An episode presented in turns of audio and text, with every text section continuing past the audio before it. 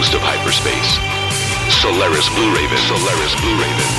Wanna take a ride? Take a ride. Hello everyone, welcome to the Hyperspace on KCOR Digital Radio Network live out of Las Vegas, Nevada. I'm your host, Solaris Blue Raven. Hope everybody's enjoying Fantopia Friday with you. Well, actually, here at the KCOR Digital Radio Network with UFO Classified with Erica Lukes, The Paradigm Matrix with Willie Miranda, and Military X Files with Matt Maloney.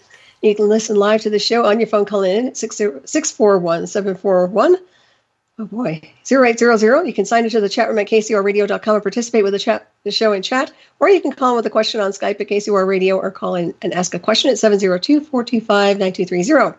And you can text your questions or comments at hashtag KCOR on Twitter. Don't forget, you can also follow me on Twitter under Solaris Blue Raven if you were so inclined. My most recent book, One Million Miles Till Midnight, is available on Amazon.com and Kindle, so pick up your copy today if you have not already. And a shout out to Dark Matter Digital Network. You can catch the replay of Hyperspace on Thursday evenings at their network. You can also catch the archives for free here at KCOR Digital Radio Network in the archives section. If you'd like to support the station at KCOR, just click the donate button to show your support for the station or host of your choosing. And we certainly thank you for supporting this fantastic network. And you can catch the replay for Hyperspace at Paranormal UK Radio Network each Friday night from 8 p.m. till 10 p.m. and that's Greenwich Mean Time. And I have a wonderful guest for you all this evening. My special guest this evening is Barbara DeLong and she's internationally known radio podcast host, spiritual empath, author, artist, lecturer, and ordained minister. Barbara DeLong has been working professionally in the spiritual field since the early 70s, in addition to being a full time special education teacher and a single parent. In the 80s, she began painting personal mandalas for friends. Since that time, her paintings and the life readings that go with them are now worldwide, with over 400 of them in private collections. These individual paintings evolved into a circular oracle card deck called the Cosmic Deck of Initiation. The deck was published in 1991 as a peaceful and more spiritual substitute to the standard tarot deck, with many thousands purchased around the world. As an ordained spiritual minister, Barbara served as a local spiritualist, served a local spiritualist church as one of the rotating ministers from 2003 to 2008. Her platform mediumship was considered both accurate and inspired. Her website, Barbara DeLong Spiritual Empath, is a teaching site combining personal information and a plethora of spiritual material and energetic forecasts for each month of the year. And in October of 2009, she launched her own radio show, Nightlight, which features spiritual philosophy, questions and answers, and awesome interviews with authors and those in the metaphysical field. The show also offers a platform for planting seeds of spiritual insight, as well as a showcase for featured authors offering insight from a plethora of different modalities. Barbara is also a Reiki master, and she has a phenomenal background. And her website is barbaradelong.com. So please welcome Barbara to the show this evening. Good evening, Barbara. God, I almost fell asleep. I got to shorten that bio. I, I, actually did shorten it a little bit, and I almost felt bad about doing that. But it's phenomenal. But welcome, yeah. thank you, thank you. No, it's um, I you know I, I think I, I guess bios are important, but at the same point, um, I've I've had people that have phenomenal bios, and you know their personalities just sucked. So um, you know, it, it's it's kind of like you know, I I I have in, in many cases just said, don't read the bio. Let people decide whether they think I'm worthwhile to listen to or not by listening. Mm-hmm. Um, but but it you know it, it's sort of like you you have to go with what people expect. So yes, the bio's out there, and it's oh, it's vi- good. It's yeah. embarrassing. no, I think it, you know you've done so much throughout your entire lifetime, and you're still doing more. And it, it's just uh, it's an honor to you to read your bio and I have no problem reading it at all. I actually prefer to read bios for people, but I agree. You know, so like for me at this point in the continuum, I'm just like, uh, I'm just a little alien here on a timeline at this point. You know, please don't read my bio anymore. Yeah, I know I get it. I get tired of it. Well, you, you know, you, you go through a period of time where you work with the public, and then you do you do all sorts of other things, and then and then as the decades go by, you begin to evolve into what do I need to do now? There has to be more, because if there's not more, there's no point in being here. And frankly, I'm not done. So, you know, it, it went from you know being um, doing the psychic stuff, and then doing the the um, the church stuff, and then doing the radio show with doing readings and then switching that over into just in, an interview um, format and then realizing that um, it was really funny about uh, three weeks ago my son came out here. He had to do some business in new york city and we went out and we had dinner. And he said so what's new? And i said you know i'm thinking maybe i need to declutter and i need to downsize. And maybe i need to move. And i've been here 15 years. And um, he said okay well where are you going to move to? I said i think i'll move to nashville which is where he lives. And he said well I didn't see that coming. And he said, Well, um, do what you think and feel is right. And so the next day, I got a hold of realtors. The house is now on the market. I literally am packing up as though I was moving tomorrow. I it, it's almost it's one of those things I, I've learned to from time to time if i'm really paying attention to to follow the lead of spirit and you know when i have an inclination to do something so long as it's not against the law um, or my moral standards um, i do it and and this was one of those things that just it, it was out of my mouth and i thought well i guess i'm moving mm-hmm. and and um, it's almost as though there's a, a compulsion to get everything packed now houses don't move fast where I live. I mean, I'm on a pond. I've got a pond view, and I mean, I it's a spectacular place, and I've got incredible gardens that I've built up over the last 15 years. But it was like I'm done here. It's time to move on to something else, cause trouble somewhere else, and and um, you know, just just sort of I'm itching to get on to something new, and. Mm-hmm. Uh, someone said, "Well, you know, Nashville is the by the how did somebody put it? It's the it's the belt buckle of the Bible belt. Mm-hmm. And so I thought, what a perfect place to put a spiritual person. And um, so I, you know, I I thought at first that you know maybe I would be burned in effigy someplace, but then I started to Google and look around. They got tons of psychics there. They have a Unity Church. They have spiritual stuff going on all over the place. It's a perfect place for somebody new to come in and and you know ripple the waves a little bit. Mm-hmm. Yeah, it sounds like you're definitely following spirit with this one. Oh my goodness, yeah. I mean, it's it's when I when I lived in Westchester with my mother, my my statement was they're going to have to take me out of here feet first, and that of course was until I saw what the property tax was, and and then, then I got up off the floor and listed the house. Um, it didn't take it didn't take a psychic to figure out I could not afford twenty two thousand dollars a year in property tax. So um, so I moved from the home we'd been in for fifty years, and I came here 15 years ago and there were no gardens and it was very pretty but there were no gardens there hmm. are incredible gardens now and um, they're wonderful but uh, it's they're done they're established they're perennial so you don't have to do anything other than weed a little bit and so it's time to move on mm-hmm. so um, interesting do you think it, it has anything to do with uh, any type of a uh, earth changes or anything like that is that correlated Abs- or no? Absolutely. I find yeah. that, that almost everybody who is, you know, um, is really heavily invested in the spiritual stuff um, as a practitioner is feeling this need that there's something more there's something new i have to start something new there this is a time of new beginnings mm-hmm. and and it's it's sort of like uh, you take a look at life and you know i've been there and i've done that and i don't need to do it anymore. I can do something different in the same venue but but you know give me a, in my opinion so many people have you know gotten into the spiritual field and, and have become practitioners or, or, or or psychics or mediums or whatever and they just stay at that level. They don't stretch it to take it to another level Mm-hmm. And and yep. if we if we don't continue to grow, there's no point to being here. And and so it's it's kind of like, um, and I'm not saying that people who are psychics and mediums and all of that, you know, aren't good or or whatever. Everybody does their own thing, and if they if they aren't pressured to grow and to go beyond it, then that's maybe where they belong. Um, I just have always gotten this itch, and and it's so it's so present here. It's ridiculous. I, you know, I sit down and I look around and it's like, you know, well, I have no emotional tie to that. It can go. The, the local Goodwill, I swear, is going to put a, put a a room on just for my stuff that I've donated because you know I, I have made I don't know two or three dozen trips with a full car just of Jeez. stuff of stuff that really I you know it, it's I'm not sacrificing here. Mm-hmm. I'm just getting rid of the stuff that I've been carrying and dusting for the last 15 years that I don't need to. Mm-hmm. Right. And and it's it's sort of like somebody said, "Well, you're you're getting rid of your stuff," and I said, "I'm not.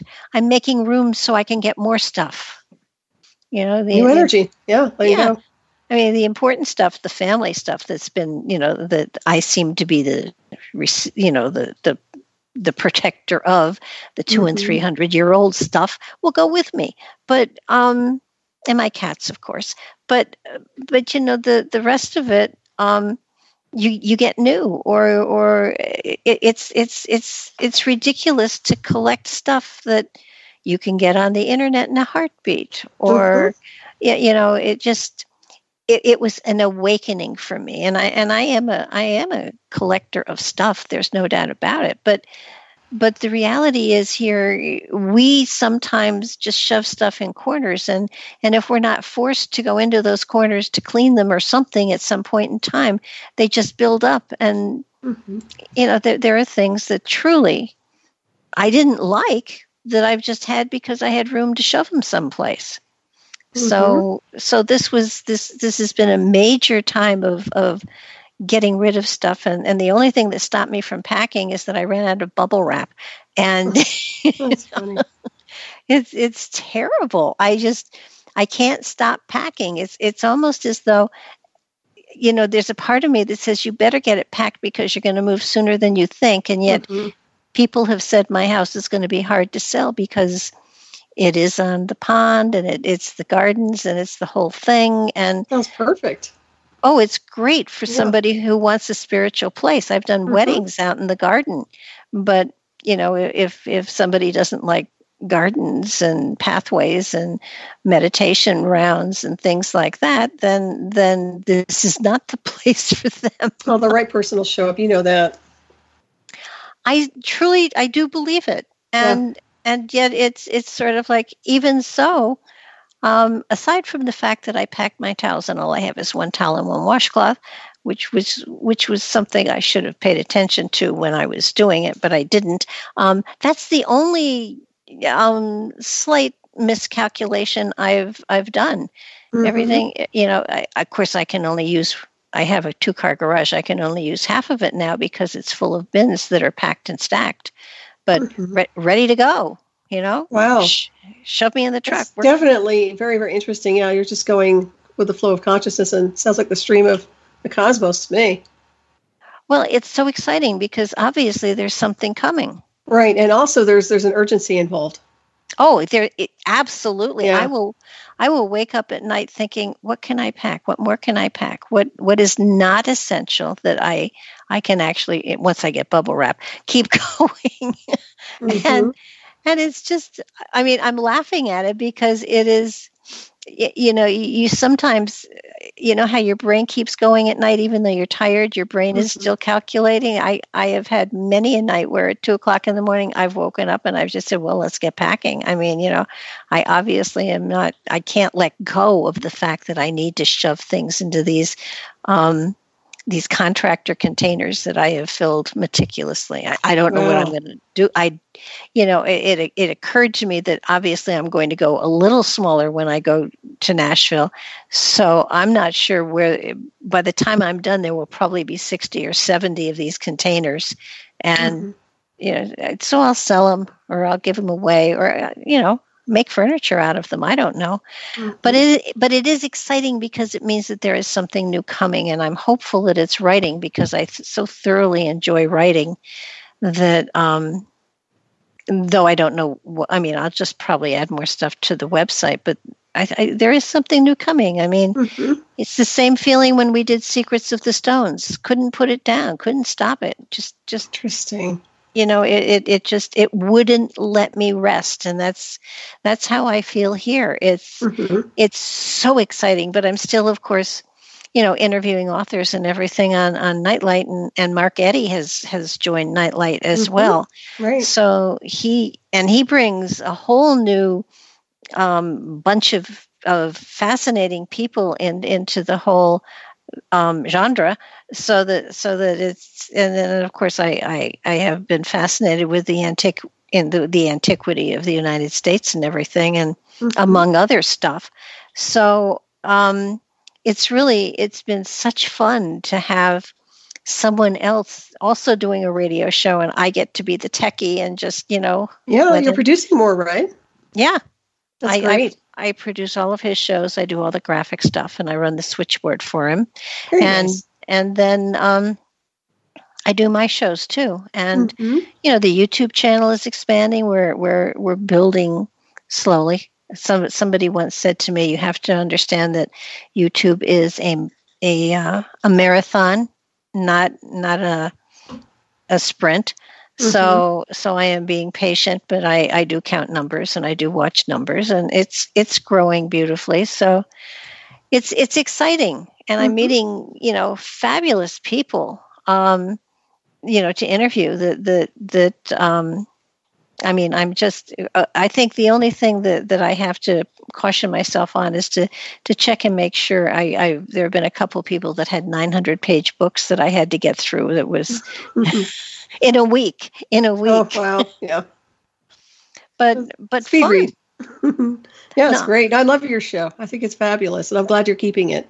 I love the title. Oh. I've, I've always uh, enjoyed being on your show. It's been great. It it is a lot of fun. Somebody, you know, when I first started it um, and called it Nightlight, somebody said, "Well, that's a stupid title," and I said, "Well, only if you think stupid." Um, I love it. Nightlight means that it's it's a light in the darkness. It's it's that white light of spiritual insight in in the massive ignorance and stupidity that humanity often sheds. And and so uh, it, it's you know here's a light here's information. Take it Yes. use it create your own thing. I mean the new my new philosophy you know because i came aw- i'm, I'm sort of i still do readings but not that many. My my new philosophy is that, that we are supposed to learn how to do all of this for ourselves. Hmm so I will work with people to help them develop the tools so that they can do it for themselves. Um, because I, I, I, you know, I, I, I don't get readings. You know, I Mhm. just don't see a point to it.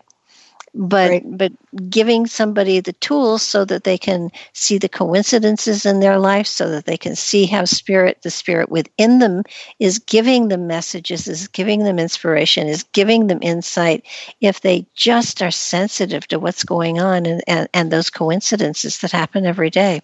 Mm-hmm. It's it's really amazing. yeah, exactly. And then, like, sometimes people just need a sounding board when it comes down to doing consultations or readings. Oh it's yeah, very important. But I do think a lot of people are kind of lost, and it seems like they're looking for a course or a direction to go. And it, it seems like you know if you can show them the key components of how to get there as as an assistance, you know, as some assistance to the navigation, then that that makes all the difference in the world. oh absolutely. And and I'm I'm having fun. I got a couple of workshops all over the place, and and Nice. so it, it's and it's free. It's always free. I I really don't believe for me it's appropriate for me to charge for spiritual stuff like that. So Mhm. I have fun. Besides that, I learn too. So there's really, you know, it, it's it's a, it's an equal trade thing. They challenge me to give them different ways to develop these modalities, and therefore I learn and they learn, and it's really exciting. So, Mhm. and That's my, awesome. my whole philosophy is if it's not fun, don't do it. So I'm having a good time. Oh, you sound like you're having a great time. And how can people listen to your show? Um, and they can go to my website, barbaradelong.com, and there's a button right on there for the YouTube channel. And um, I think there are a couple of hundred shows up there now, and, and fascinating, amazing people, including you you. Oh, You're there you. too. And I noticed that you posted your interview here from hyperspace up on your website. Absolutely. Yeah, it's awesome. I encourage everybody to tune in. Did a fabulous job. That was a lot of fun. And of course, you know, I always have a good time with you when you're on the show. Anyway, it's always great. Yeah, and it's interesting because this time of year is a perfect time to move. Is it? hmm Yeah, um, springtime, you know, and the illusion of it's just new beginnings, new energy. In my opinion, well, it's a good time to move. Well, uh, where I am, spring hasn't actually hit yet. It's still ah. forty. It's still forty degrees and stuff like that out there. But mm-hmm. the garden is growing, so sooner or later, spring will hit here. But yeah, no, I'm I'm I'm ripe for it. I mm-hmm. I can't believe that I'll be here in September. Uh, that that I will have moved before that. But that's oh yeah, anyhow. Definitely, you'll be moved before August. I would say around August at least. For Ooh, from your mouth. Well, don't quote me on it. Oh my God, we're on air. But you know, it seems like it anyway. Everything's rolling too fast, and you can't put the brakes on it now. It's got to keep going. I would think so. I mm-hmm. would think so. I am. I, it is. It is exciting because, um, you know, I'm 75, and it's time for new stuff. Mm-hmm. And, and you sound so youthful. Sound oh great. yeah. Well, that's why I like radio instead of video. You're awesome. Yours. Your spirit's always been very bright, very youthful, even though you're very ancient. You know, so far as evolution and consciousness goes. Well, it's it's it's something everybody has and mm-hmm. everybody can reach for, and um, I think that's what boggles my mind that, that people get so bogged down into their physicality they forget that there's a spirit there that just wants to dance. Oh, that's so true. I see it more and more each day too. You know, it seems like people are just encapsulating themselves in this this iron kind of fence. You know, they just don't see see what's inside. yeah, an activation there. Well, what's inside is timeless. Mm-hmm. I right. mean, it's it's it's been it's been crunching along since the beginning of time.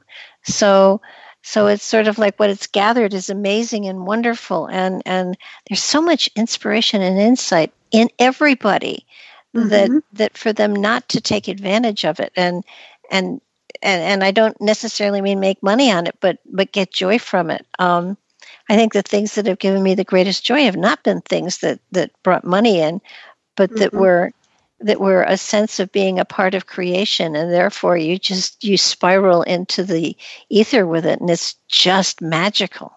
Mm-hmm. It truly is, and I think being in the right place at the right time, especially right now on the timeline, is is critical. So it's yeah, probably absolutely. one of the reasons you're moving where you are. Seems to me like there's something pulling you there besides your family, though. There's something else is going on. I'm not sure what their uh, signature is when it comes down to artifacts or location or sacred sites, but something's pulling your energy for sure. Man, let me tell you, it is so strong. I mean, mm-hmm. I am.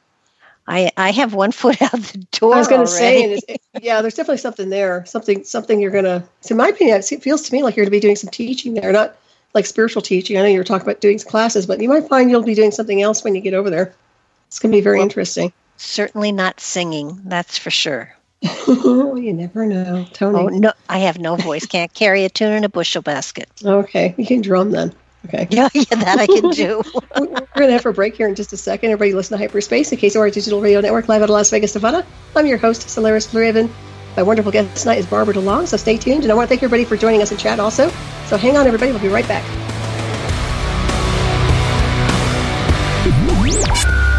You're listening to Hyperspace, hosted by your mistress of the night, Solaris Blue Raven. Solaris Blue Raven. A vision that tells us that we belong to something that is greater than ourselves, that we are not, that none of us are alone. Share the truth and be part of the movement by calling the KCOR hotline number at 702 425 9230. That's 702 425 9230. Uh, give us a call now. Worldwide callers use Skype name KCOR Radio. More with Solaris Blue Raven on the KCOR Digital Radio Network. After this, after this, after this, after this, after this, after this. One million miles till midnight. A story of timelines, artificial worlds simulated races, and the galactic imprint, and the destiny of a blue world called Earth. One Million Miles Till Midnight, written by Solaris Blue Raven, is a journey through the mind's eye which allows the reader to surf a wave of technological and multidimensional intellect, revealing a bridge between conscious design and the truth. A multidimensional bleed through awakens the world of artificial intelligence to set sail into the frontiers of a vast multiverse morphing planets and terraforming ascended worlds beyond the linear programs of a fated race. One million miles till midnight will awaken, inspire, prepare, and enlighten one to the many multidimensional states of consciousness and worlds we reside in. With every cell and atom, we are this truth and multiverse. One Million Miles Till Midnight. Written by Solaris Blue Raven. Available now at Amazon.com. Don't wait. Get your copy today. It's great. I think it's great. It's great. The all new KCOR Digital Radio Network. Great. Make a note of it. Live for three hours every Saturday night. It's a show that engages the mind, makes you think, and maybe even challenge what you think you know.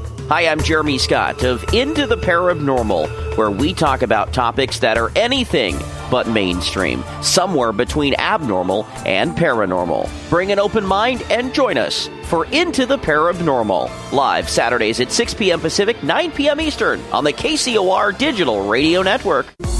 Toxins are everywhere, from the air we breathe to the food we eat and the water we drink. In a world where 80,000 known toxins and heavy metals threaten our very existence, how are you going to protect yourself and your loved ones? Introducing Pure Body Extra Strength, the world's first colloidal zeolite that helps trap and remove toxins as well as heavy metals from your body that are messing with your memory, clarity, sleep, and focus. Don't just take our word for it or the testimonials from our thousands of happy customers. Check out the hundreds of articles and case studies on the National Institute of Health website proving zeolite's powerful ability to remove toxins. For a limited time, listeners to KCOR will receive 10% off their first order. To get started, go to trypurebody.com and enter promo code radio10. Again, that's trypurebody.com. Toxic junk is all around us, but now you can take back control of your health and protect yourself by detoxing with Pure Body Extra Strength. You'll be on your way to sleeping better, thinking more clearly, and feeling more energetic. Go to trypurebody.com right now and get started today.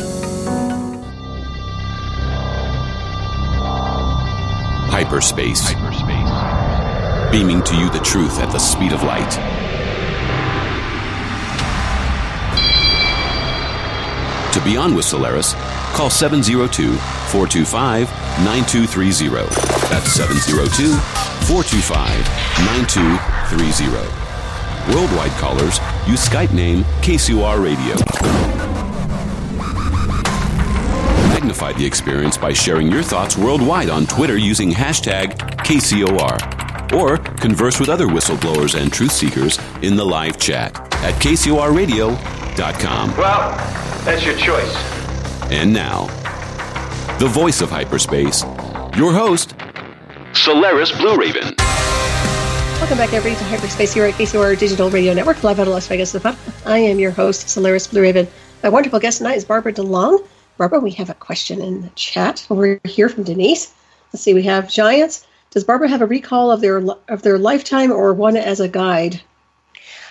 Um, well, first of all, giants did exist. There's no doubt about it. I mean, um, I recently, um, Mark had um, Ahmed Osman on, and, and he's an amazing man, and he's written um, some some fabulous books. And he talked he talked about the fact that that for a very long time um, we had to take the Bible as our time frame because we didn't have any real record as to what happened when, except for what the Bible said. But since science has sort of caught up with things, and not only science, but the um, the interpretation of the hieroglyphs in Egypt, um, we have we have some real hard facts as to the the age of things outside of the biblical representation. So, giants, yeah, they did exist. Now, where they came from, I'm not real sure, but they, they certainly, and, and if you go kind of from the Bible, they, they were 20, 30 feet high. Now, a giant today is probably only 8 to 10 feet, but um, but you know when you're talking hundreds of thousands of years you know everybody shrinks a bit with age um, but I, I do feel that they they and I believe there were tribes of giants and I, I do believe that that we're talking, you know, before the the biblical flood. So we're going back 10, 20,000 years. Um, I, I, I believe that they may have been another species that were on this planet along with what we were, whatever we were, and and and of course the animals that were here too. And and a lot of times, especially if you talk about the Nevada, um, the giants, the red-haired giants in Nevada that that they discovered the in the cave when they were um, digging for guano or digging guano. Um, the the the smaller people outnumbered the giants by so many that when the giant numbers kind of um, got less and less and less, they, they were they were wiped out um, by uh, the indigenous people, the the uh, the quote unquote normal sized people, but but their DNA is still inside of most of us. I, I, I have known people that have had the double rows of teeth, the extra digits, the red mm-hmm. hair, the fair skin,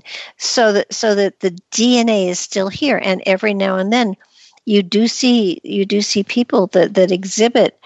Not, I'm not talking the tall basketball players because they're all skinny, and giants were not skinny. They were they were they were linebackers. They were they were big men, and um, so so they're still out there. Um, the remnants of them are still out there, and and I think that that you know that they have been made extinct. Basically, they're no longer tribes of them, but there were tribes of them. The Bible has I can't tell you how many um, different tribes of giants, and and when according to the Bible, Moses brought the people to the to the land of milk and honey.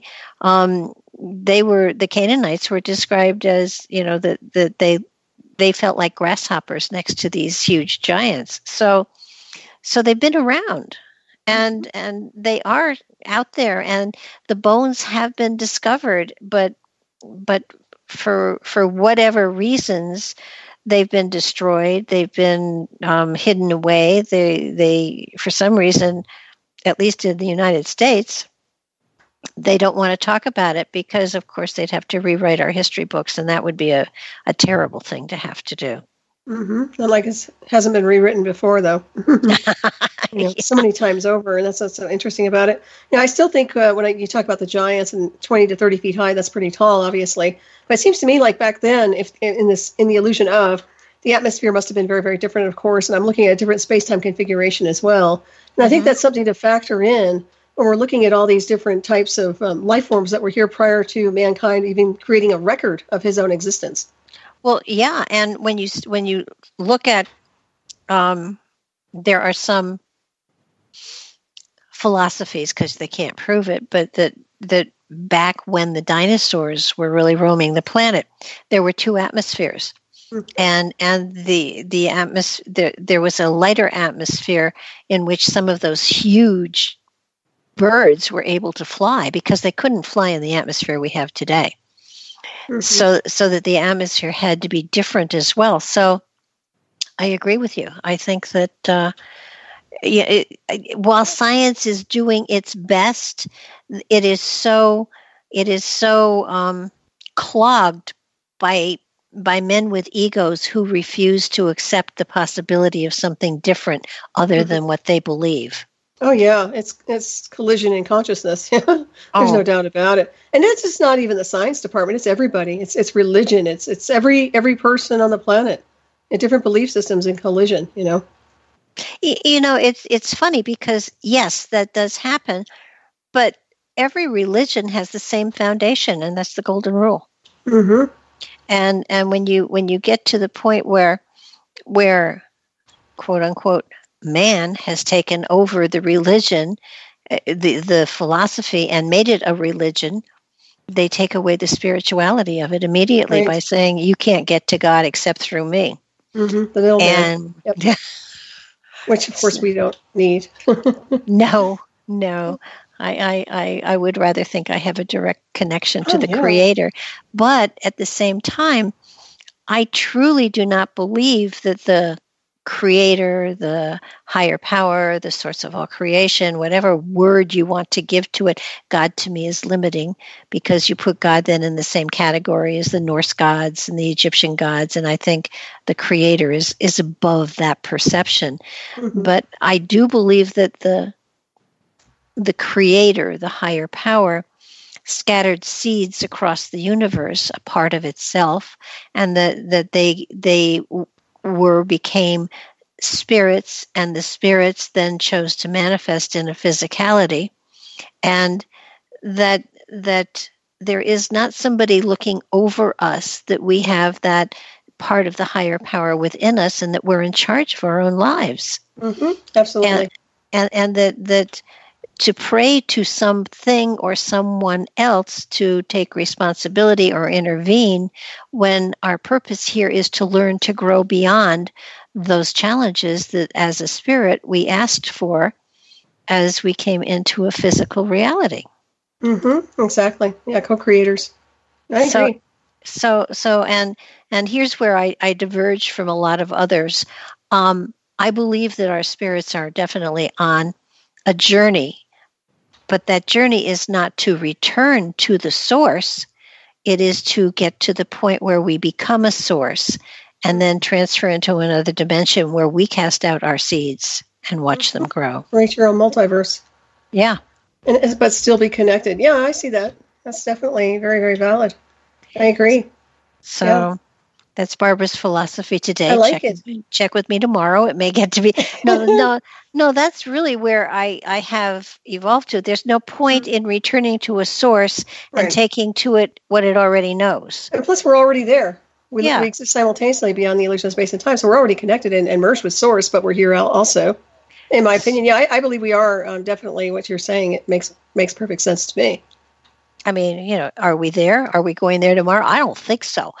But but but you know when you when you're thinking of hundreds of millions of years or or time without time that that that at some point we will it, it's sort of it's sort of like flowers and, and i think of the milkweed you know it sends out its seeds mm-hmm. and those seeds float until they find fertile soil or not and they grow and they evolve and then they get to the point where they have have gathered all that they can possibly gather and they they send out their own seeds mm-hmm.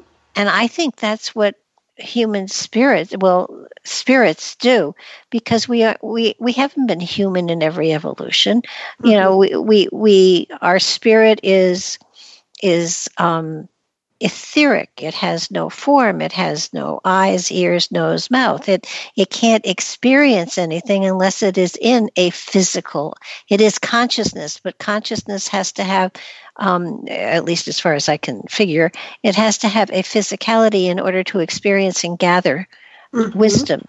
And and then once that that shell is done, that life is over, it it sort of sits and it it it it, it masticates it all and it, it, it, you know, lights go on. It's like a spirit is a gem and every lifetime is another facet of that gem. Mm-hmm. And at mm-hmm. some point in time, that gem is so bright and so full of wisdom that it transcends this reality and goes into another dimension where it casts out seeds and then watches as those seeds do their own thing. It, it's like another link in a chain, another mm-hmm. um, fiber in a rope, however you want to, you know, look at it. Right.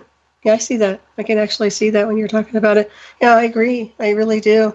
It'd be nice to see everybody sync up on a higher level of spirituality or at least consciousness to a point where we can all expand into that multiverse on, on a nice, you know, celestial way versus some of the polarization that's going on here. But yeah, I, I, do believe that. But to me, it seems like we're already there. It's just a matter of crossing into the next dimensional phase.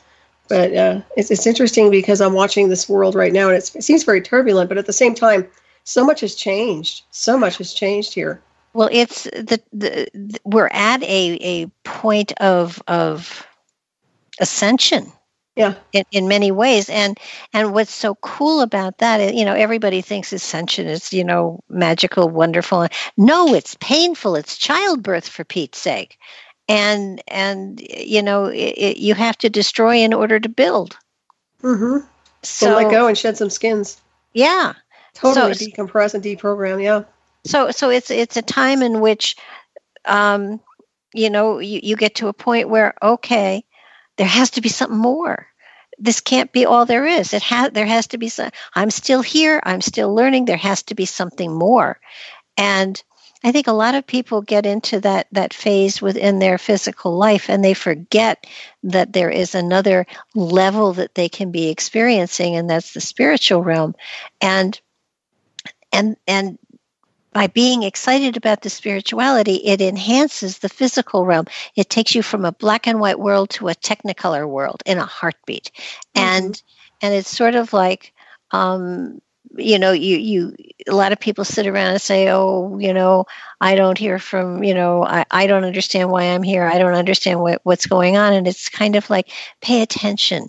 Your spirit, that that that part of you that is a connection to the infinite, that that has access to the wisdom of the cosmos is giving you messages is helping you to understand you're not listening. Mm-hmm. And and and the coincidences that happen are just so phenomenal. And the more you pay attention to them the more they they become expansive Mm-hmm. so that so that so that it it, it takes um, of you know you don't need money to do this and i think that's the biggest thing so many people pay so much money for so many classes for certificates that tell them they have ascended and it's all crap Mm-hmm. Oh, exactly. Or, or You know. you can become a, a Pleiadian for this amount of money. Yeah, it's totally ridiculous. You can download any cosmic design anytime. absolutely We don't need a middleman, and that that- that means classes like that for the most part. No, I see it. Yeah, I really do. And and uh, this is um, such important information, Barbara, you're sharing with us tonight. We do have a more question here. I think uh, Denise asked about. I believe you covered what is her interest or what is your interest in the subject of giants of our past, and you kind of alluded to that. I believe If not. Um, you can cover that, but also she asked if if you think the Anunnaki were giants.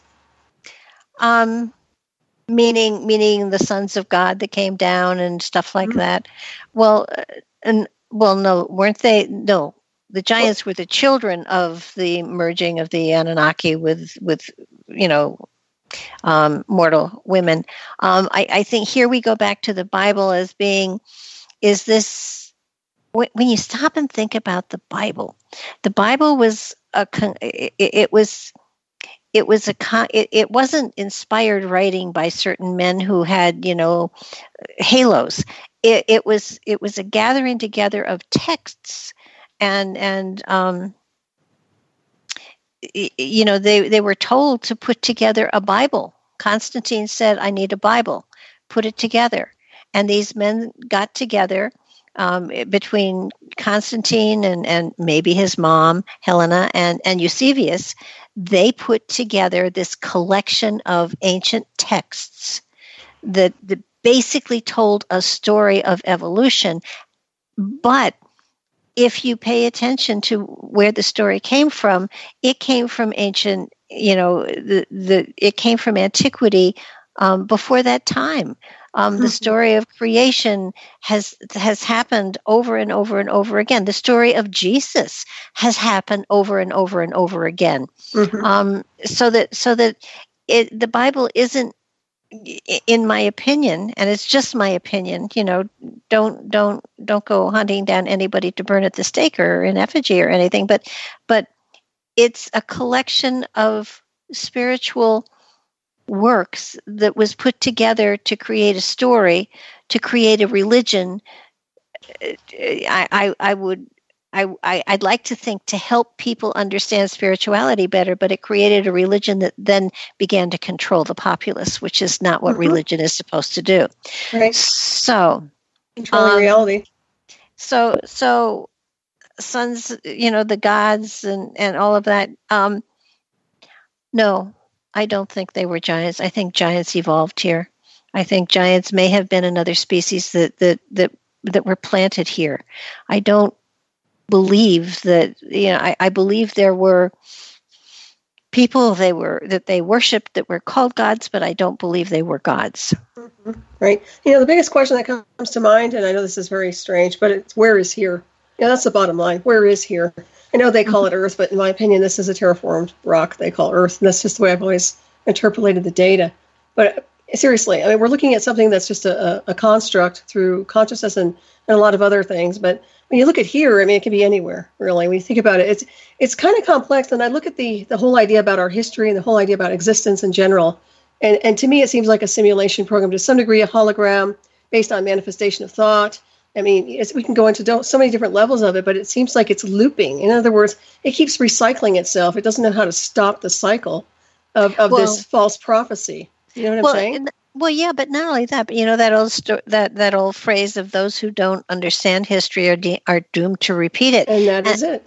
And mm-hmm. and I they, there's a, a whole theory, a philosophy that's interesting. I'm not sure I you know I I I accept and embrace the entire thing, but that that actually um, the the humans, the uh, the the Homo sapiens sapiens um, that are on the planet now actually came from Mars. Mars was the original Earth. And when it started, when its atmosphere started to go, when when things started to fall apart, they came to Earth.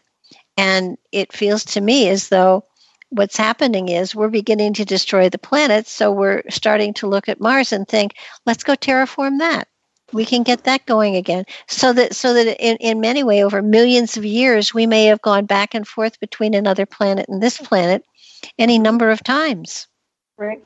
That makes a lot of sense. Well, you can traverse it back and forth easy enough. Oh yeah, and and have, and you know, if you really, you know, there there theoretically there already are on Mars, you know, um, colonies and and underground in the moon too. So, uh, um, so I think that's another thing that we really don't know um, there's so much that's being kept secret from us by, by governments, by deep states, by you know who knows who, that we are being kept ignorant. When you stop to think about it, we went from from flying to jet planes in a, in a very short period of time. Mm-hmm. But we haven't gone very far into space travel at all, uh, according to the general public. So it would it would seem to me that the the leaps that we have made in in the scientific field and and the medical field are incredible, but they aren't available to the general public. Mm-hmm. And that, once again, it's about control manipulation. And, and it's still, I say, um, even with our Black Science Department space program, they can only traverse a certain part of the galactic highway. In other words, there's a certain configuration they can only work with, and they're they're off, it's off limits elsewhere. So mm-hmm. they're still limited as well. That's just my own. Um, that's just my own gnosis can't really go into details about it, but that's that's what I say, and I'm pretty sure I'm right about it. But you know, you look and you see also people seem to have amnesia. Uh, it's it is mass uh, mind control. It's a lot of other things, but it's also amnesia. They keep forgetting their essence of origin, their celestial essence of origin, the cosmic compass. They forget everything. And then when you're talking about Mars and the correlation between Mars and Earth, I agree with you. I think that that people have forgotten that celestial heritage and that lineage, which is at the cellular level, it's still there. You know, if oh, they yeah. were to take the group, the mass collective here, and put them on Mars or any other place, they would immediately understand everything through gnosis and consciousness and the full Akashic. I guarantee you, cellular memory and frequency would activate, and they would have a knowledge. Oh, I would I really believe that. I I I agree with you. It's just you know, it's it's sort of like, what's the purpose of keeping everybody in the dark?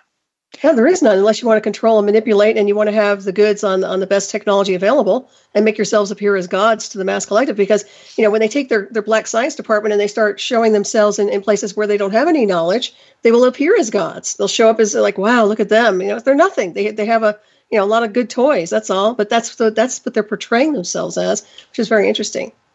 Oh yeah, but and, and you look at the fact that you know people people especially in the United States talk about how um, you know, we're not enslaved and whatever. We are enslaved. Mm-hmm. How many people out there can say they don't have a credit card debt? How many people out there can say they don't have a mortgage? We are being kept prisoner mm-hmm. by the economic system. We are slaves to this system. Yeah, it's a linear construct. There's no doubt about it. It's not multidimensional, but it's definitely linear. And it yeah. does. It's a gravity well. It sucks people right in.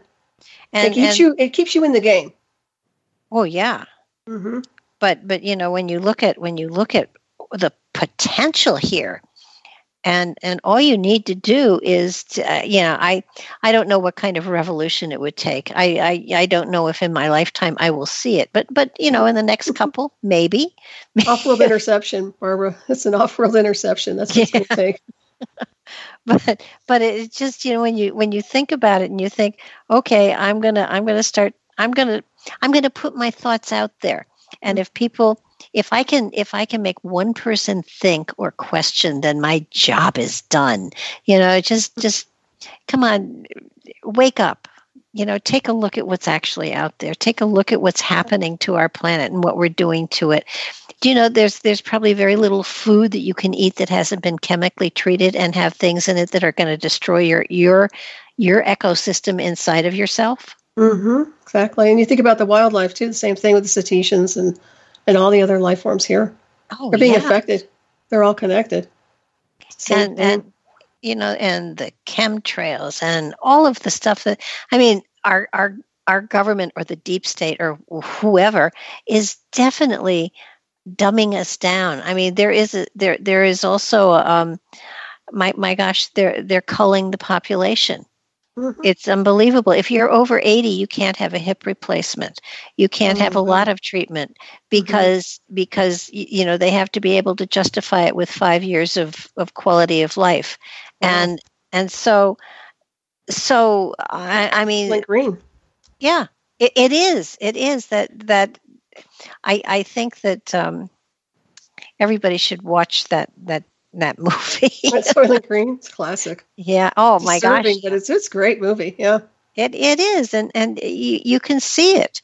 You hmm. can see it happening. You can see people, you know, going day to day to day to day, and not seeing any of this, any of the beauty that's around them because they are so enmeshed in in in their lives that are so controlled by things that they they didn't understand how they got connected to it. It's just Right. it's frightening. Yeah, it's, It's- all electronic impulse at this point. Yeah, digitized. Yeah, I agree. And we are heading for a break here. Everybody, listen to Hyperspace, the KCOR Digital Radio Network, live out of Las Vegas, Nevada. I'm your host, Solaris Blue, and my incredible guest tonight is Barbara DeLong. We're having a fascinating conversation, so stay tuned. We'll be right back. Stand by.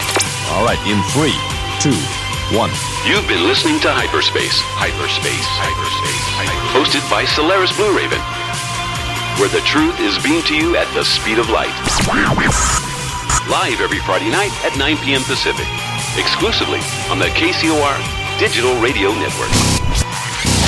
For more information on the host of Hyperspace, Solaris Blue Raven, please visit her website at nightshadowanomalydetectives.com. Hyperspace. Hyperspace. Once thought a theoretical dimensional anomaly, now a tangible cosmic waveform to the truth. Truth. Hyperspace.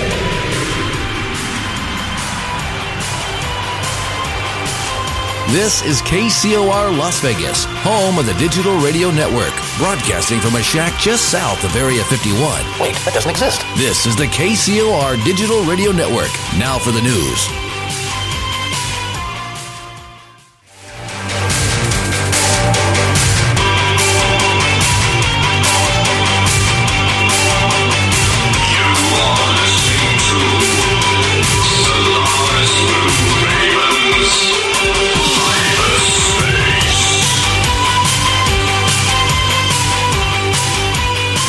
Darkened shadows of the government halls lies the truth.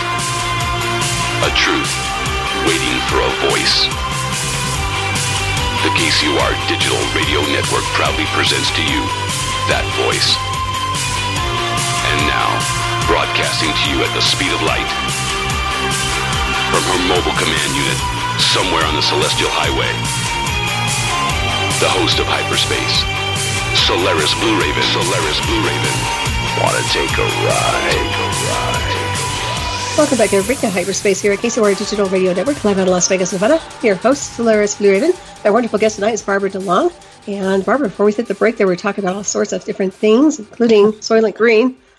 yes. Oh, that that movie. Um, yeah, I just. Uh, I it, it it what it goes back to the '60s or the '70s. It's, it's so. an old, old movie. Yeah, it's like Logan's Run, too. That's another one. Oh, yeah. Foreboding messages. Yeah, and you know something, I don't think people got it. And you know, my my philosophy on especially science fiction is that it, it usually is meant to give us get us used to something you know that is coming in the future and the best example of that is star trek you know the doors mm-hmm. that open and shut the the um, tricorders the mm-hmm. you know i mean they were all there oh yeah the communications device yeah definitely well gene roddenberry was was um, very involved i think with a with a lot of the uh, wasn't he involved with with a lot of the the um, gosh, uh, Majestic, Majestic 12 stuff and, and some of the secret space program stuff. Yeah, I think he had a lot of contacts connected to the Black Science Department. There's no doubt. Yeah. And also, um, if I'm not mistaken, sci- major science fiction writers as well. So. Oh yeah. Yeah, they were ahead of their time, and I think they were getting a lot of inside information. Quite honestly, in my opinion, I think they were just tapping into the Black Space Program and the Black Science Department. Well, who was it that did Close Encounters of the Third Kind? Was that Spielberg? Steven Spielberg, yeah. He in in you know there's um, one of my favorite movies of all time. Um, there's there's a scene there where they're sitting by by a road at night and they're waiting for the UFOs to come. Oh, yeah. You know, mm-hmm. well, he had pictures of every UFO that had been sighted, and that's where the drawings for all of those came from. Nice so that Very they were they were all actual um, replications of of UFOs that had been authenticated. I guess. Yeah, he's he's more of an insider. I'd say. I would say definitely an insider. You know, I used to love his work when he first came out. It seemed like he was very raw and he was very his intent was more pure in alignment with spirit. Mm-hmm. But then it just something's changed with him along the way, and uh, something happened. I'm not sure what, but he's not the same. Money does that to you. I guess so. It's either the illusion of power, which, and uh-huh. I will uh-huh. say it's an illusion of power. It gives them the end car, you know, the end, but it really isn't. You know, they, they, it's not what they think it is. Well, if you if you yeah. look at, at money and power, um, it, it, does seem to absolutely corrupt. Mm-hmm. You know, and and yeah.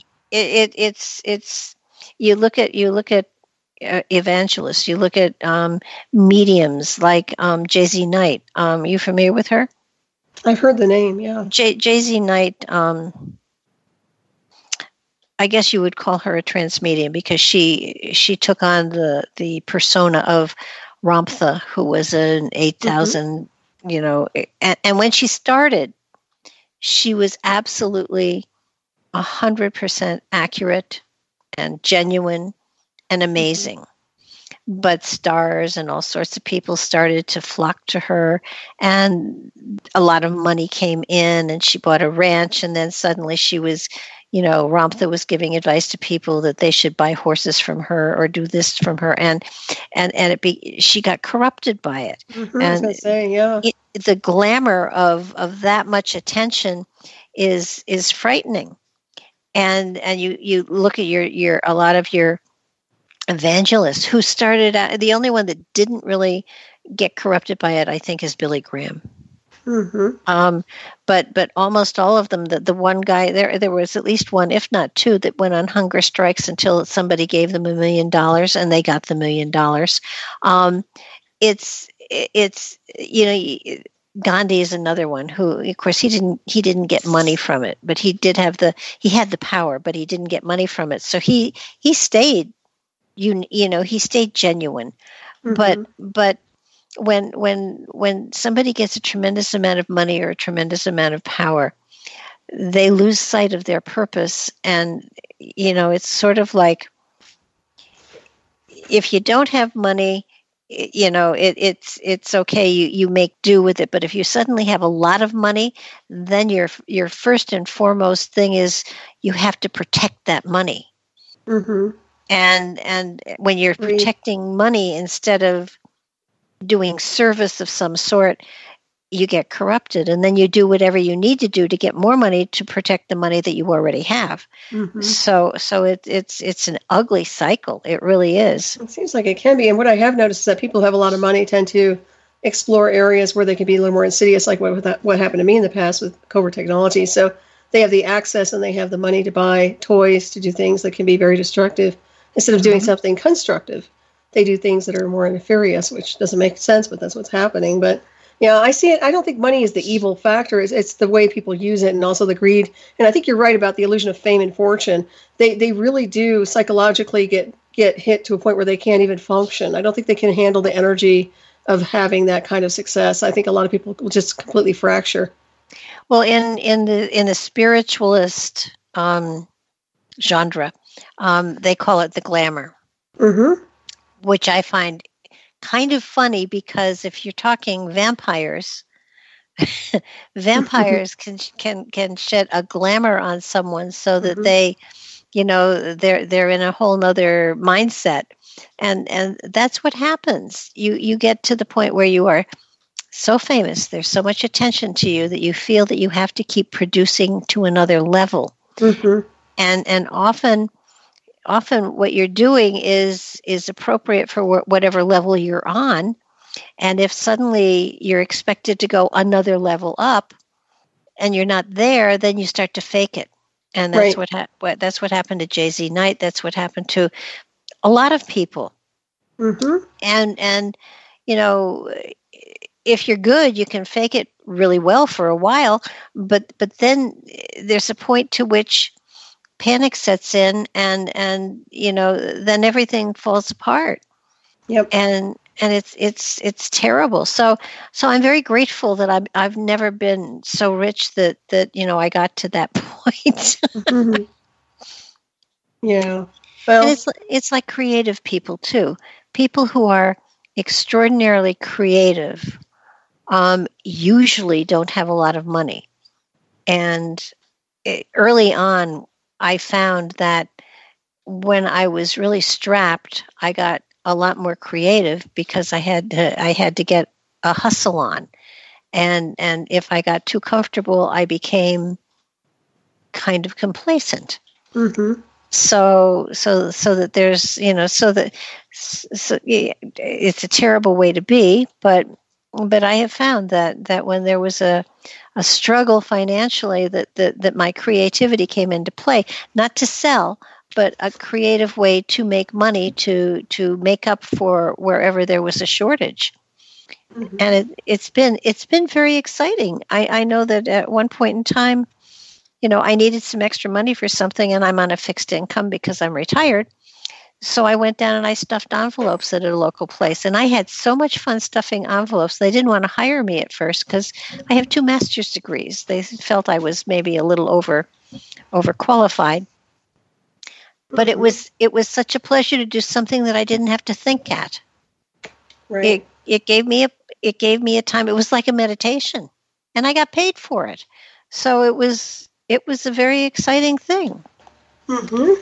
So I, I, think that, that all of us you know, need to take a real good look, you know, um, and, and, and the one thing that I harp on, on almost everybody on is that, that if you, if you don't have some sort of creativity in every day of your life, you're not fueling your spiritual growth.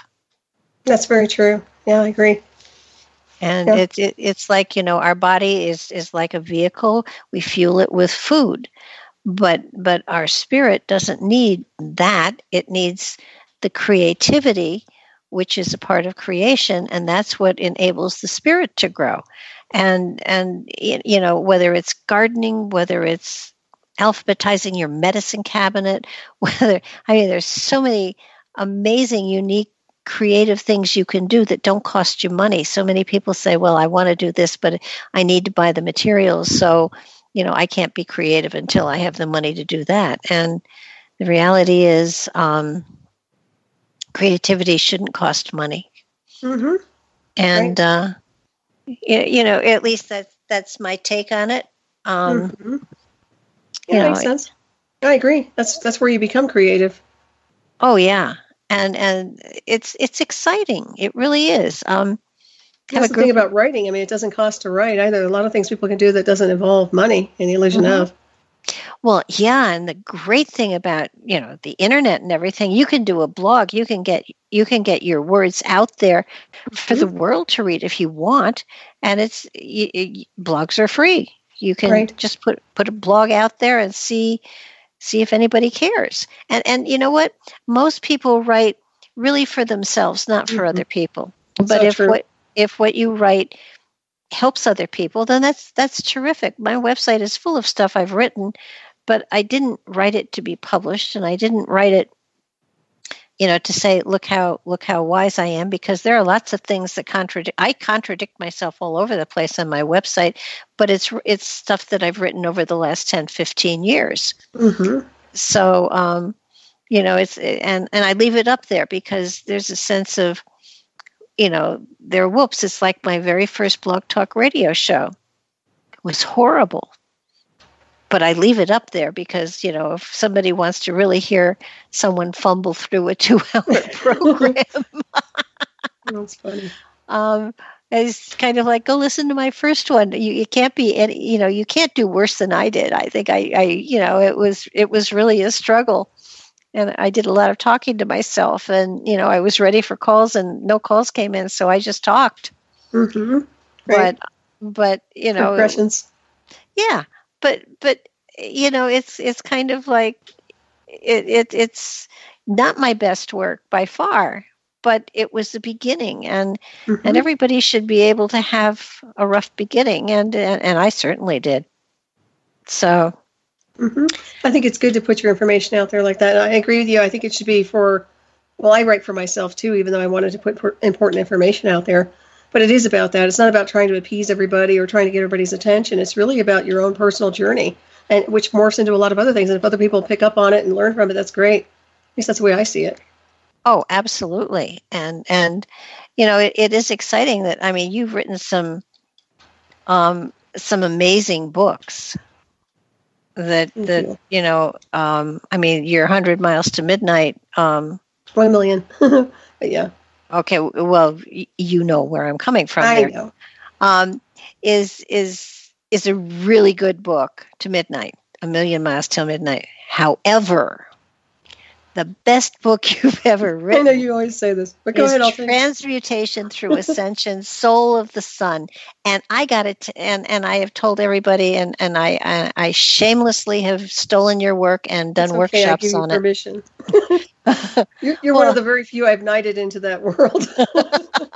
it is the bet it's a short book it's a wonderful book it gives you step by steps it makes it clear it it it's just the best thing ever written on the subject and i swear by it and i Thank you. teach by it and and and i do i do tell people i didn't write it but um i i it, it's just it's one of those books i go back to all the time because it it's so pure and it's so it's not simple, but it's not complicated either.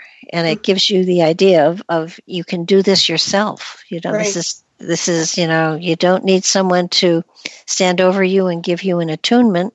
You just can do it yourself. And that's that's the way it's supposed to be. hmm Exactly. I I had a good friend a long time ago who um, went to a workshop. She spent two or three thousand dollars for it, and it was supposed to teach you and bring you to the point where you could see into the fourth dimension and and attach to it. And at the end of of this, it was like a three day workshop. Um, you know, she, you, you know, they kept asking the teacher, show us, you know, explain to us, you know, how do you do it? You know, you do it. You know, can you show us what it what it means, what it feels like, and what? It, and at the end of the workshop, this is three thousand dollars. hmm Um, the the the teacher said, "You now I've prepared you, and when you're ready, your guides will take you there." God. and, Grief. and she came back and she told me that and she was all smiley and I said, "You gave three thousand dollars away." And she said, "No, no, I'm ready now. And when when when um when it's time, my my guides will take me there." I said, "Your your guides would take you there anyhow." hmm She's ask. Yeah, And, aside- and she doesn't need a guide. I mean, we I- are I- multidimensional. I was just going to say, aside from the Ugh. fact you don't have any guides, I was say that- we have dimensional fields. I mean, it's just one dimension. Gee, mini Christmas. Oh, go ahead. Yeah. No, but but it's out there, and, Yeah. and there there are such amazingly um, phenomenal frauds out there. Yeah, Um, there are. And it's unfortunate because it, it discredits everybody else. well, well, yeah, and and you know if they if I, I think if I think if they truly thought they were helping people, it, it would not be so bad. But they're not. You know, you can't take. I I met a woman um, in Virginia Beach, and and um, it was it was like on a Sunday, and she'd just been through a workshop, and she was so excited, and she introduced herself as shaman so and so, and I said, "Oh, that's phenomenal! How long have you been a shaman?" And she said, "Well, I I, I just today." And I said, "Really? How did you get there?" And she said, "Oh, it was a three day workshop." And and I said, "Well, you know, shamans really um, don't take workshops to become shamans. It's a title given them because of their own development. Mm-hmm. And she said, "Well, yeah, and and I developed." And I said, "You you know, I I wouldn't go around calling yourself shaman Jane or whatever it was." And she said, "Why not?" I said, "Because." Shamans don't do that. I don't know any shaman that even claims to be a shaman. They just are. Mm-hmm. And she said, well, I spent $500. And I said, Well, you got an expensive piece of. She said, I have a certificate. I, oh God! I said I, I put an expensive frame on it because. yeah, no kidding. Um, it's it's just I mean, you have to do it yourself. Mm-hmm. Truly. And someone yeah. can't do it for you. And, and, and that's the thing; it's part of the awakening process and also enlightenment. You know, once oh, you start yeah. on the progression and, and the light bulb goes on, it, it just keeps going. You know, you just become more and more evolved. Well, yeah, and it's an exciting trip, and and Mhm. yes, and yes, you have to work, and, and but the work Study. has to be on yourself, Mhm.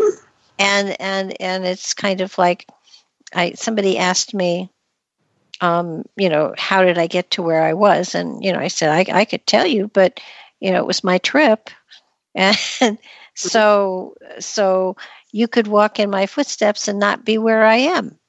Exactly. So it it's different. For, it's different for everybody, and and that's appropriate because because we're all different. We we may have the same spark of the infinite inside of us, but we're at a different place in evolution. Everybody is, hmm and and it's it's impossible to drag somebody, you know, to where they want to be instead of where they're meant to be. There was, I, I did a meditation group for 17 years in, in my house in Westchester. And one guy came in once and, and he, before we started the meditation, he said, I need to have a walnut. And I said, why? And he said, well, I had my Kundalini rose, uh, you know, somebody dragged it up to the top of my head and I have to sit on walnuts in order to keep it there. And I said, I, I've got salted nuts. Um, Oh boy. I said, maybe some pistachios. And he said, Yeah, let's try the pistachios. I said, Are you serious? You're going to sit on pistachios? He said, Yeah, otherwise the, the Kundalini will go right back to my root chakra. I said, Maybe that's where it belongs. I never heard of such a thing. Yeah, well, he paid money. Good grief. A- And he is did ridiculous. sit the whole evening Hmm. Wow. on, a napkin full of pistachios. I mean, honestly, it's about intent and consciousness and controlling your kundalini. Doesn't Yeah, oh, forget it. well, of course Wow. it is.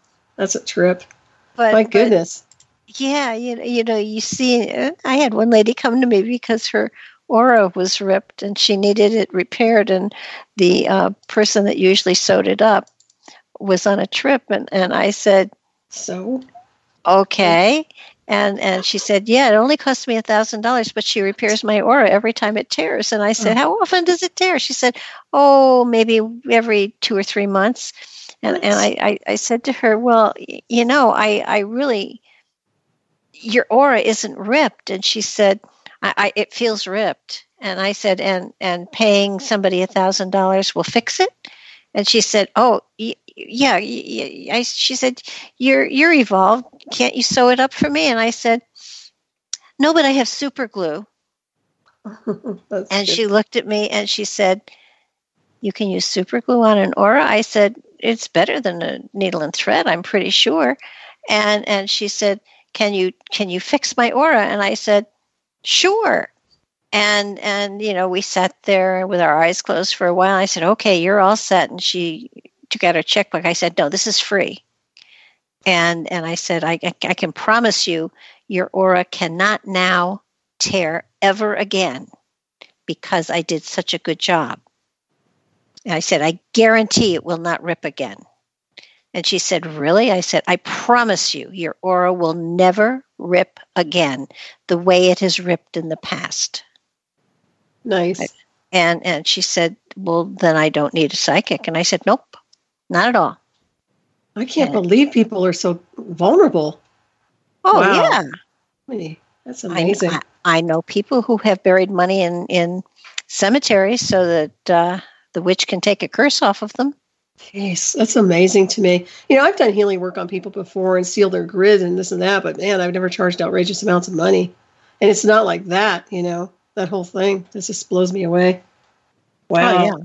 I mean, if I saw any any darkness there, if I saw any gray, if I saw any illness, hmm I would have said something. Oh, yeah.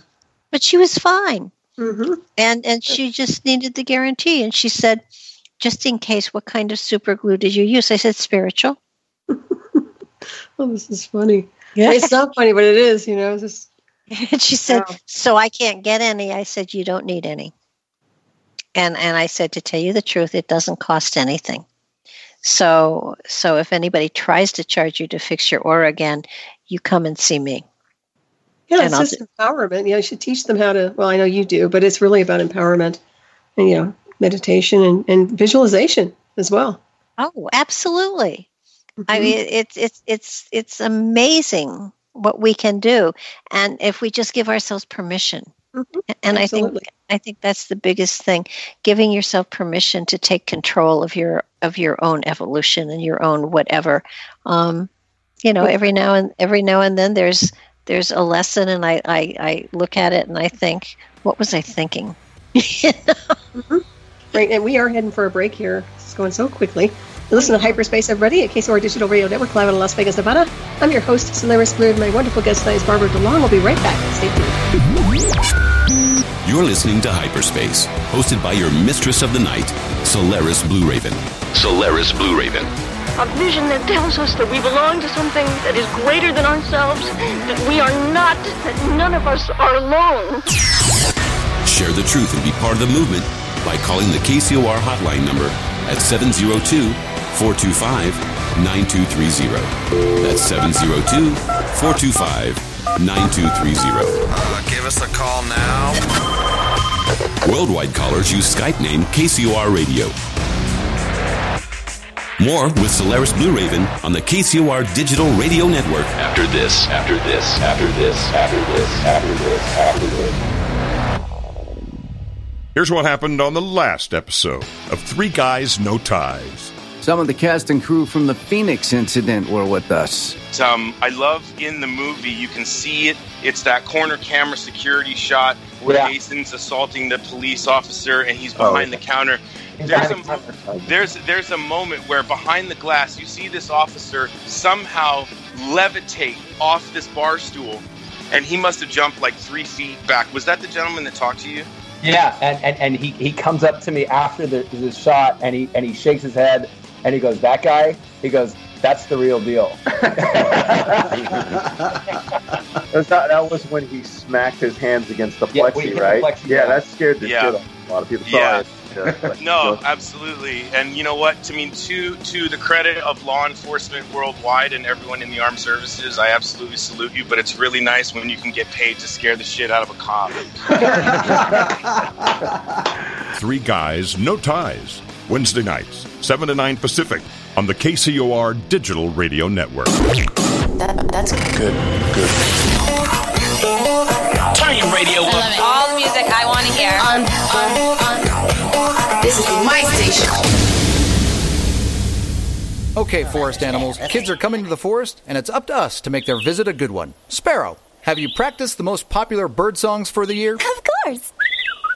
Catchy. I like it. River, how's the temperature? It's a refreshing 52 degrees, man. I love it. Uh, Turtle. He's not here yet, man. Ugh, he's late every morning. Okay, Squirrel! The forest has been preparing just for you. To learn more about cool things to do in the forest, visit discovertheforest.org. Brought to you by the U.S. Forest Service and the Ad Council.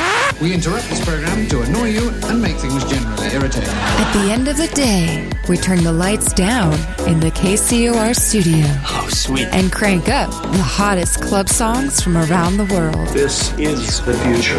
The Grind, mixed by Tina Marie, your Vegas vixen of the high desert. What about the body? What kind of body? Good body. Nice body. Every night from 11 p.m. to 2 a.m. Pacific. The best three hours of commercial free music. New music first. It's time to stand up and dance your ass off. The Grind, nightly and exclusively on the KCOR Digital Radio Network. Come on, it's kind of hot. All, all, all systems go. Tuesdays midday just got a bit more interesting on the KCOR Digital Radio Network as Cheryl Costa returns to the celestial airwaves with cosmic questions. I know. I'm pretty excited about it. Your one hour dose of informative as well as entertaining talk radio. Live every Tuesday at 11 a.m. Pacific, 2 p.m. Eastern. We're opening the doors of the unknown just for you. Oh, that's crazy. Cosmic Questions, hosted by Cheryl Costa, challenges you to expand your reality of the universe.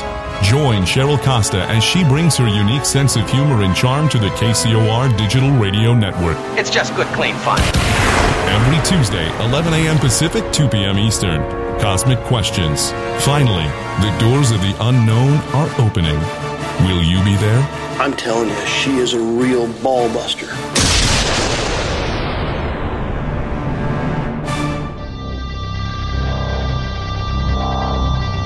Hyperspace. Hyperspace. Beaming to you the truth at the speed of light.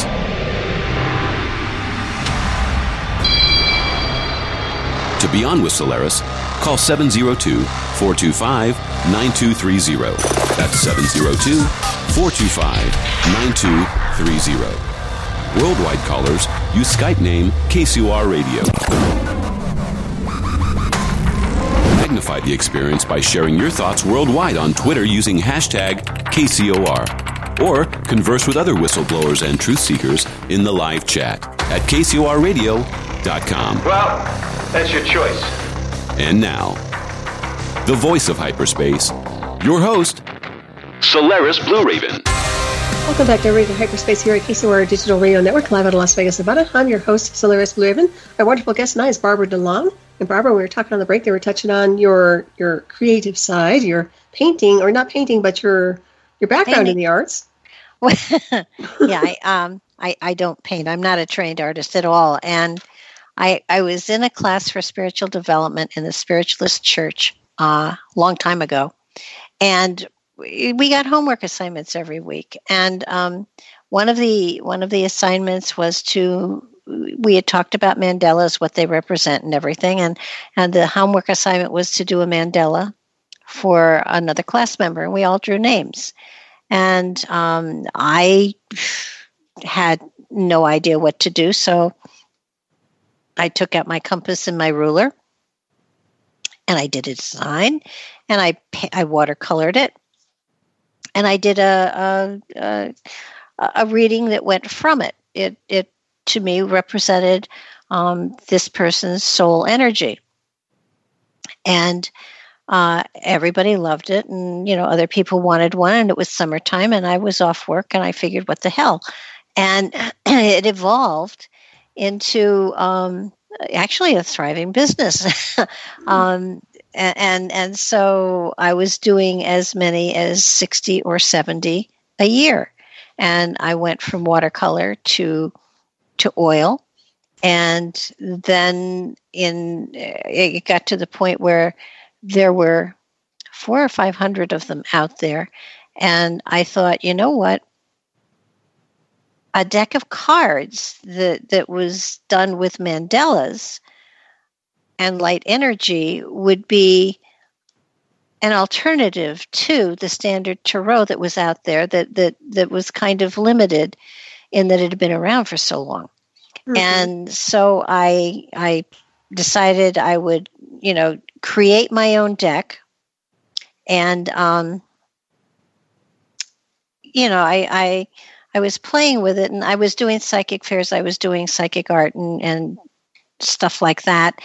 And I, I said to, eh, well, after every psychic fair, we would all have a dinner together and and after two glasses of wine, I would start talking about how I felt that the tarot was pretty negative, especially uh, at that time, just Rider Waite and the um, the Rider Waite and, and what was the other deck? There was another deck, but but there they were very basic and to me negative. Mm-hmm. And and I I would trash them, and there were other people there that made a living um, using those decks, and they finally said to me, you know, look, I kept saying I could create a deck that would be positive and and not scary. And they finally said to me, you know, look, either correct, you know, create the deck or shut up. Mm-hmm. So, nine months later, I had created a deck and um, mocked them up and put them on the table after the psychic fair. And I said, go ahead, make them be negative. And they couldn't. And I had renamed the chakra system because I can't pronounce the Sanskrit names. And um, then I did cosmic laws, universal energies. I put the zodiac in there, threw in some wild cards, and had a deck. And uh, you know, they they finally said, "Okay, go ahead and trash." We can. they couldn't make them be negative; they just couldn't. Mm-hmm. So, and I did it just to prove them to them that there was a positive deck. And and shortly thereafter, a friend of mine who owned a restaurant called me up and asked if I still had the mock up deck. And I said I did. And she said, Will you come read this person who's here? And I, you know, said, If I get a free dinner, sure. And I got a free dinner. So I went and, and I showed her the deck and she asked if she could take it and show it to her boss, who was who happened to be Stuart Kaplan, who owned US Games. Mm-hmm. And he bought he bought the deck. Very nice. And um, you know, I said to him at the time, "This is a sleeper deck. This is, you know, it, it's not, it's not time for people to have this deck to work with or whatever." And um, and I was right, but he he did publish the deck for twenty years. Mm-hmm. Um, and I found that at the same time I did that deck of cards, there was an ashram in uh, the Pacific Northwest that they had channeled similar patterns that they used as portals for transformation. And I, I thought that was kind of interesting. And then, um, and then a couple of weeks later, I was with a friend of mine who was going to uh, for a uh, an Indian healing, and I I was not aware that that you're supposed to bring a gift for the shaman and all I had was a deck of cards. So I gave the shaman the deck of cards, and he took it and thanked me and looked at it and then looked at it again. And he and his assistant went into another room and they called me into the room and they said, Where did you get these patterns? And I said, I they came from inside of me. And and they talked again and the, the shaman said, Well, I guess it's time, but these are power shields. Mm. And these are patterns that were never to be replicated or shared. And I said, I swear I, I never saw. Eh, these are just, I, I've done hundreds of these patterns and I, they come from inside. Mm. They come through me, not of me. And so, you know, he thanked me and, and, you know, we went on with the evening. Also, at that same time, um, the crop circles in Great Britain became more and more um, out there. And if you look at the patterns of some of the cards, you'll see that they are the same patterns that have been found in um, a great many of the crop circles. Mm-hmm. And uh, also, one of my paintings that is not in the deck is also the Tree of Life, which I did not realize so my theory is that those patterns were given to many different people in many different ways um, to to impact humanity um, as sacred art, as as mm-hmm. sacred geometry. Yep, absolutely. So um, it's it it's amazing to me, and and after the deck of cards was published, I stopped painting because my work was done. Very interesting. And they live on. Well, the fascinating thing about them is when they originally sold, they sold for twenty nine dollars. Mm-hmm. And if you Google them on Amazon, the cheapest deck is I think eighty four. Wow. And there Interesting. there are some that are in into the hundreds. And and. I at one time a couple of years ago, I there was a deck that was advertised for five hundred dollars, and it was it said it was personally autographed by the author, uh, by the artist. And I actually called the man and I said, you know, how did you get the autograph? He said, well, I know Barbara DeLong very well. And I said, really? And and I said, where where did she where did she autograph it? And he said, on the miracle card. And I said, um, I think you have to take your ad down. And he said, why? I said, because I'm Barbara DeLong and I never would have defaced one of my cards by writing on it. hmm Good for and, you. And I said, you know, I've I've autographed a lot of the little the little white books, but never a card. And and I said, I'll sue the pants off of you if you don't take the ad down. Oh, good for you. And he did. That's funny. Well, there's a lot of schemers out there, huh? Yeah, there are. There are, but Scammers. but, whatever you call them. but the deck of cards is really um I love the deck. I told you I have I have my deck. I I didn't pay that much money for it. I think it was very inexpensive when I like bought it. six dollars. Yeah, Yes. that's, I guess I would lucked out on that one. I bought a lot of them at six dollars too. Yeah, I love them. I, I find that deck to be just a beautiful deck to work with. Still love it. But it but it but you know, hang on to it because it's worth money now. I bet. Well, it's not going anywhere. It's staying here. Mhm. Well, but they are no. beautiful and they're very unique. It's a very unique deck. That's what I liked about it. stands out, and it is very positive because I, I you know, it's just it's something that just it goes beyond the dimensional feels. I like it. Yeah, it's um the the more that I work with it, the the more that uh, you know I learn about it um, Mhm. as well. So yeah, I'm finding um, I'm finding I'm still learning from it, and it takes me it's taken me on an amazing journey. And now that it's not being published any longer, and I have the copyright back. Um, it, it it it's even it's it's even more fun to see people trying to find the deck and you know I, I tell them you know the graphics are out there if you can't find a deck you know take them off the internet and make your own deck Mm-hmm. Um, you know there's there's lots of and all of the information on it even more than is in the little white book is on the website mm-hmm. so It's a great website too. the website was fun. Mhm. Um, I've had uh, I'm I'm not I'm not a techie, but um, when I had to change the website and rework it, I noticed that a lot of people weren't you know they they were going to the website but seeing just what was on the front page and not looking at the drop down menus. Mm-hmm. And I said, you know, I think I want to put a button for every one of the drop down menus on the front page.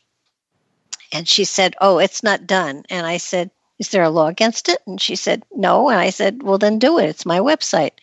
And I, I said, and and since I've done that, people's people are noticing the different areas to go into, and and they are going into the different areas and and a lot more than they had before. So it's been a lot of fun to to play with, you know, web design. Now now now people are copying it, which I think is fabulous, and um, it's a lot of fun. Mm-hmm. But again, it, Oh, go ahead. it, well, it's just it's just. I mean, this whole process is fun. Oh, I like it. But I have a question for you. I, I noticed that you have the dead letter office. I was wondering if you can elaborate that on your on your page on your website. I love it.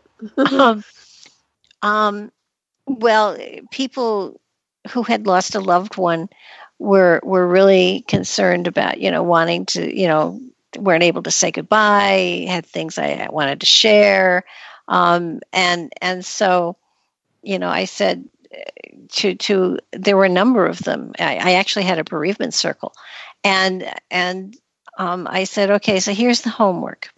You all have a loved one you didn't say something to that you wanted to. I said, write the letter.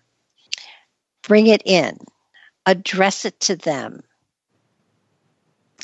and and and you know don't put a return address on it, don't put a stamp on it, and just address it, put their name on it, and bring it in.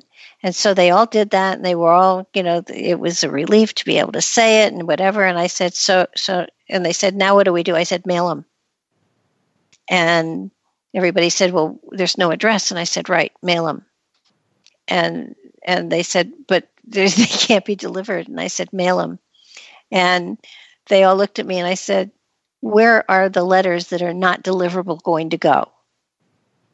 And one of the women said, Well, the dead letter office. And I said, Where do you think the dead go to get their mail?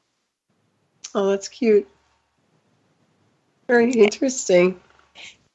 So it was kind of like and and you know it was funny one of the women said you know i i've i've sent a lot of letters to him that way and it, it feels good to be able to you know put it in an envelope no stamp no return address and mail it and you know here's my message it's going off So I'm- I'm- there is a dead letter office. there is a dead letter office yes I mean, like within the post office, or is this just no yeah po- okay? it's Wow, undeliverable I didn't know mail. that. it's mail that is undeliverable Oh my goodness! See, I didn't know that. but but you know it may not be deliverable upon the earth plane mm-hmm. but the intent right in the message got through Yeah, that makes perfect sense. yes That's nice. Wow, that's, that's pretty cool. I like that. Yeah, you've got some great, great uh, little little sections over here on your website. I just love it. I encourage everybody to check it out. it's pretty i Mhm. think it's I very think- pretty. Yeah, the I- colors are great. I, I think that's that's the one thing that uh, you know, and if anybody's into chakras, um, you know, I- I think so so many messages get through to us on on a subconscious level because of the color of how they're of how they are expressed or presented to us, and so there's uh, the website has a tremendous amount of lavenders and blues and greens, and if you look at the you know that's that's spiritual communication and healing. Yeah, it's very good. So High it- yeah, the, the the colors are intentional because it awakens a level of frequency within consciousness. Mm-hmm. Yeah, definitely. Yes, it's easy. It's a DNA activator. That's what I like to say about it. But yeah, I love it. It's very Yeah. nice, no doubt. I know we have about ten minutes plus or minus. You know, we are going to talk about Thoth, and I don't know if we're going to talk about what we're going to talk about in ten minutes, but you're, you'll be back nonetheless. Um, there's no doubt about that. But yeah, you've done so much, so much wonderful research in these areas, uh, especially with the Emerald tablets. And I always love Oh, that topic. yes. I, it's a favorite topic of mine. Mhm, I just, mine too. I just, I don't understand why more hasn't been done with it. To be honest with you, I know. I know you've done a lot with it, but I haven't really heard many people. There was one interpolation of, of the Emerald Tablets, but I just couldn't get into it by somebody who, who did their version. and It just didn't resonate with me. was it Dr. Doreal's or It was some woman. I have to get you the book. It's, somebody mailed it to me for promotion, and I just didn't feel anything with it at all, just reading it. Yeah, I just my my I, I love Dr. Doreal's interpretation. Mm-hmm. The only thing wrong it's in it's almost in like quatrains and it's wonderful material. However, I wish it, it was in chronological order.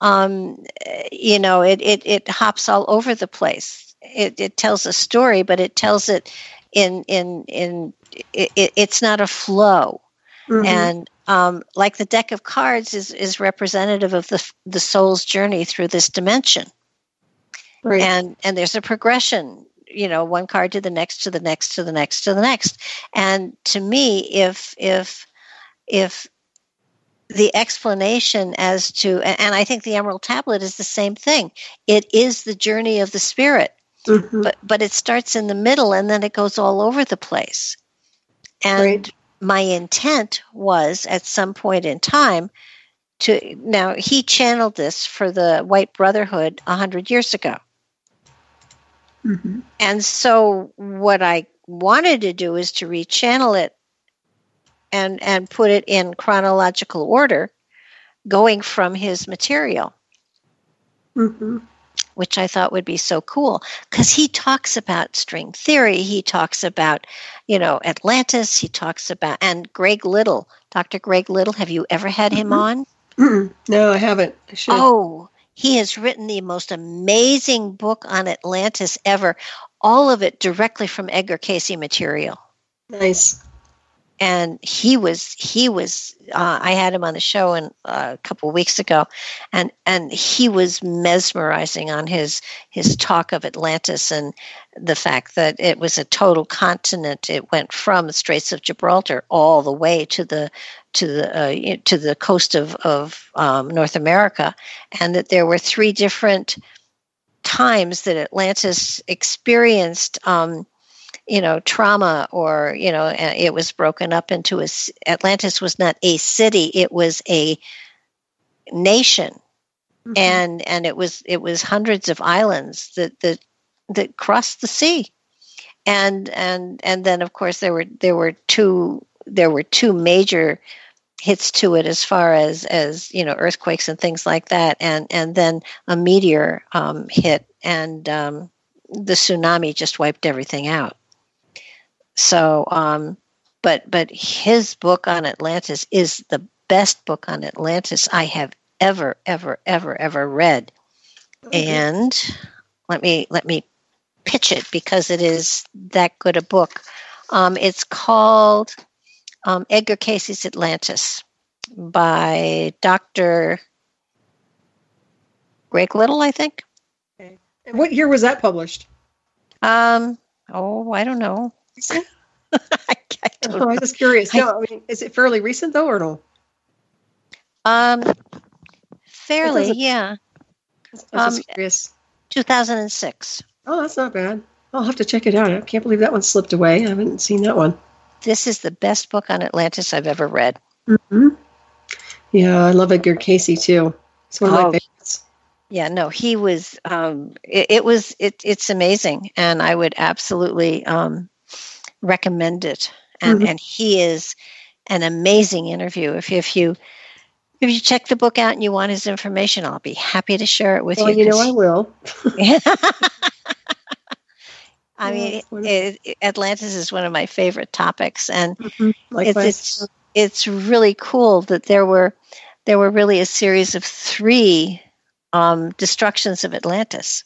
Mm-hmm. So, and, and, the third one, of, of course, wiped it totally out. But but it's it's it's fascinating. You got to read the book. Mm-hmm. Definitely, definitely have him on the show as well.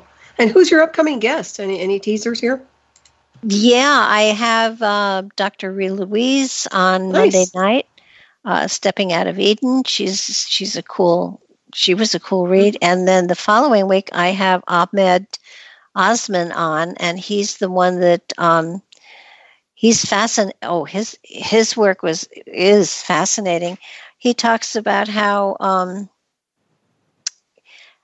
how actually the the um, the Bible is no longer the authority on what history is, and that the Egyptian hieroglyphs, you know, give you a better understanding of of the evolution of what's going on, and that, for instance, when when in the Bible they say to um, circumcise the males, um, basically that's been an Egyptian thing for generations. So that so that basically most of the stuff in the Bible really is telling a story about Egyptian history.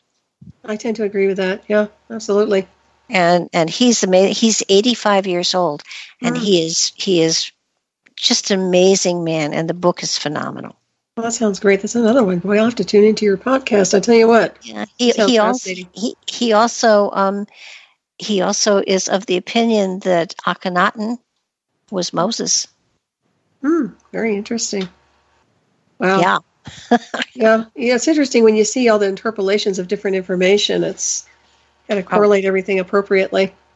Yeah, it's fun. There's so much mm-hmm. great stuff coming out these days. It's really yeah. amazing. And it's nice that you have these time capsules of people interviewing. I mean, that's what I love about interviewing people is so I can get a time capsule of information because it's just so nice to have, especially when they're getting up there in their years. Oh yeah, mm-hmm. yeah. I mean, he's this man is 85 years old, and he never took a breath. He Mark had him on, And I kept laughing because I knew Mark had a whole bunch of questions and he couldn't get a word in edgewise. Right. Well, those are the best kind of guests. You just let them oh, roll. yeah. Absolutely. Yeah, and they know what they need to talk about, so it's, it's almost like a lecture. Was it Osman Ashik? Is that him? I mean, he was another one like that. Boy, you just let him roll. Yeah. Just interview him and he just goes. I love that. Yeah, he was great. hmm And have you So- interviewed Bill yet, or is Bill coming back, or Bill Brown. Um, I, you know, uh, he and I, um, he he was on my show. We did we did the remote viewing because he was a part of it, and then he suddenly dropped off the, uh, you know, he dropped out of sight and everything. So, um, probably I'll have to get in touch with him, but I haven't Yeah. spoken to him in a while. I know he's been busy, but yeah, I'm sure he'll be happy to be back. And I think I'm going to have him on the show as well. And you'll have to be back again. We're just about out of time here. Barbara, I want to thank you so much for joining us. It's always such a pleasure to Oh. have you on. It's it's it's it's such fun to talk to you. And you too. You're so wise, and I know everybody appreciates your information. So thank you so much for joining us. And I do want to thank everybody in the chat room for tuning in tonight. Everybody listening out there. A special thank you to my wonderful producer and station owner, Tina Marie, who makes this incredible network happen. And make sure you stay tuned for the grind exclusively at the KCOR Digital Radio Network. All right, everybody, we're just about out of here. Thank you again, Barbara. My pleasure.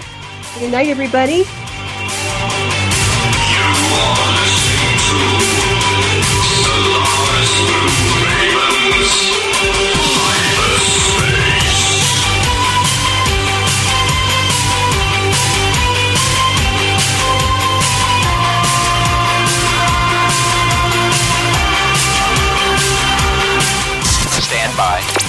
In three, two, one. You've been listening to Hyperspace. Hyperspace. Hyperspace. Hosted by Solaris Blue Raven. Where the truth is beamed to you at the speed of light. Live every Friday night at 9 p.m. Pacific. Exclusively on the KCOR Digital Radio Network. For more information on the host of Hyperspace, Solaris Blue Raven, please visit her website at nightshadowanomalydetectives.com. Hyperspace. Hyperspace. Once thought a theoretical dimensional anomaly, now a tangible cosmic waveform to the truth. Truth. Hyperspace.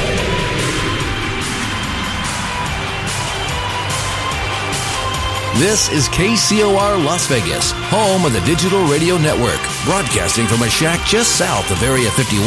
Wait, that doesn't exist. This is the KCOR Digital Radio Network. Now for the news.